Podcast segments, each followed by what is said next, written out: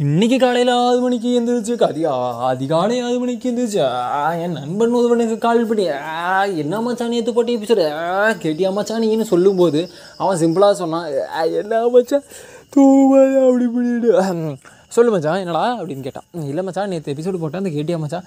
ஆ கேட்டேன் மச்சான் ஏதோ ஏதோ போட்டிருந்தேன் ஓகே என்ன என்ன ஸ்பெஷலாக என்ன எதோ எபிசோட் என்ன ஸ்பெஷலாக போட்டியா என்ன? அப்படின்னா.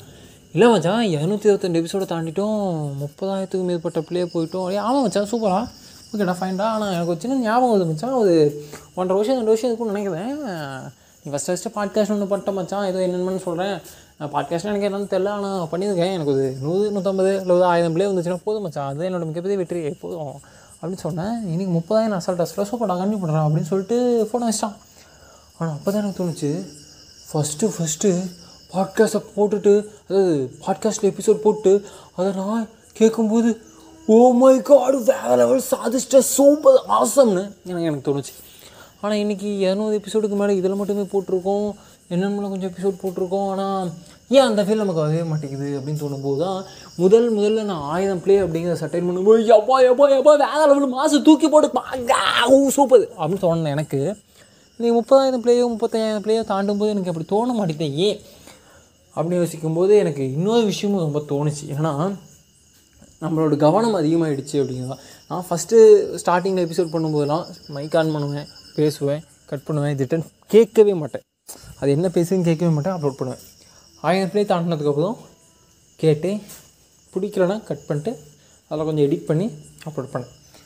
அதுக்கப்புறம் ஒரு பத்தாயிரம் பிளே தாண்டினதுக்கப்புறம் பேசுவேன் கேட்பேன் பிடிக்கலையா டெலீட் பண்ணுவேன் பேசுவேன் கேட்பேன் பிடிக்கலையா? டெலீட் பண்ணுவேன். பேசினேன் பேசினேன் பேசினேன். இன்றைக்கி இப்போ பேசிகிட்டு இருக்கிறது பதிமூணாவது டேக் ஆனால் சிங்கிள் டேக் தான்.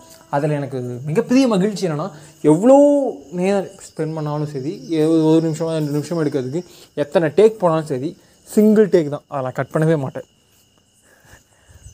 இதோட வளர்ச்சியாக வீழ்ச்சியான்னு தெரியல. ஏன்னா ஃபஸ்ட்டு டைமில் வந்து நான் ஃபஸ்ட்டு டேக்கில் அப்லோட் பண்ணது எனக்கு சாட்டிஸ்ஃபைடாக இருந்துச்சு. இன்றைக்கி எனக்கு வந்து பதினஞ்சு டேக் ஆகுது அப்படின்னா அது எப்படி எடுத்துக்குன்னு எனக்கு தெரியல. ஆனால் நம்ம எல்லாருமே பண்ண முடியாது தப்பு என்னன்னா ஒரு சின்னதாக ஒரு டெஸ்டினேஷன் அது சின்னதாக ஒரு கோல் வச்சுருவோம் அது ரொம்ப ஈஸியான கோலாக வச்சுட்டோம் அப்படின்னா அது ஈஸியாக நம்ம அட்டன் பண்ணிட்டோம். அல்லது குறிப்பிட்ட நாட்குள்ளே நம்ம அட்டன் பண்ணிட்டோம். அல்லது கஷ்டப்பட்டே கூட அட்டன் பண்ணிட்டோம்னு வச்சுக்கோங்களேன். அதுக்கப்புறம் என்ன நம்ம யோசிக்காம விட்டுட்டோம்னா நம்ம அந்த வெற்றியின் கலைப்பிலே தேங்கிடுவோம்.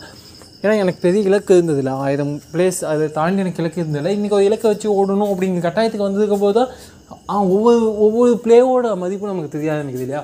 ஸோ ஒரு வெற்றி வேணும் அப்படின்னா சின்ன சின்ன வெற்றியாக பாருங்க. ஏன்னா நம்ம வந்து நம்மளால் முடியவே முடியாதுமே பெரிய கனவு ஒன்று வச்சுக்கிட்டு அந்த கனவு நோக்கி ஓடினீங்கன்னா கண்டிப்பாக அந்த கனவு ஒரு நாள் ஒரு நாள் நிறைவேறதோ இல்லையோ ஒரு ஐடியாலஜியாக வந்து நம்மளோட அடுத்த தலைமுறைகள் எடுத்துகிட்டு போட்டோம். ஆனால் ஒரு விஷயம் மட்டும் யோசிச்சுக்கோங்க. இந்த உலகத்துலேயே எனக்கு தெரிஞ்சு ரொம்ப பெரிய கம்பெனி அப்படின்னா அது ரத்தன் டாட்டாவோட கம்பெனி தான். ஏன்டான்னு கேட்டால் மனசு. அது ஐடியாலஜி டாட்டா விதைச்ச ஐடியாலஜி இன்றைக்கி வரைக்கும் வந்து நிற்கிதுன்னா ஐடியாலஜி புரிஞ்சுக்கோங்க. நம்ம விதைக்க வேண்டியது ஐடியாலஜி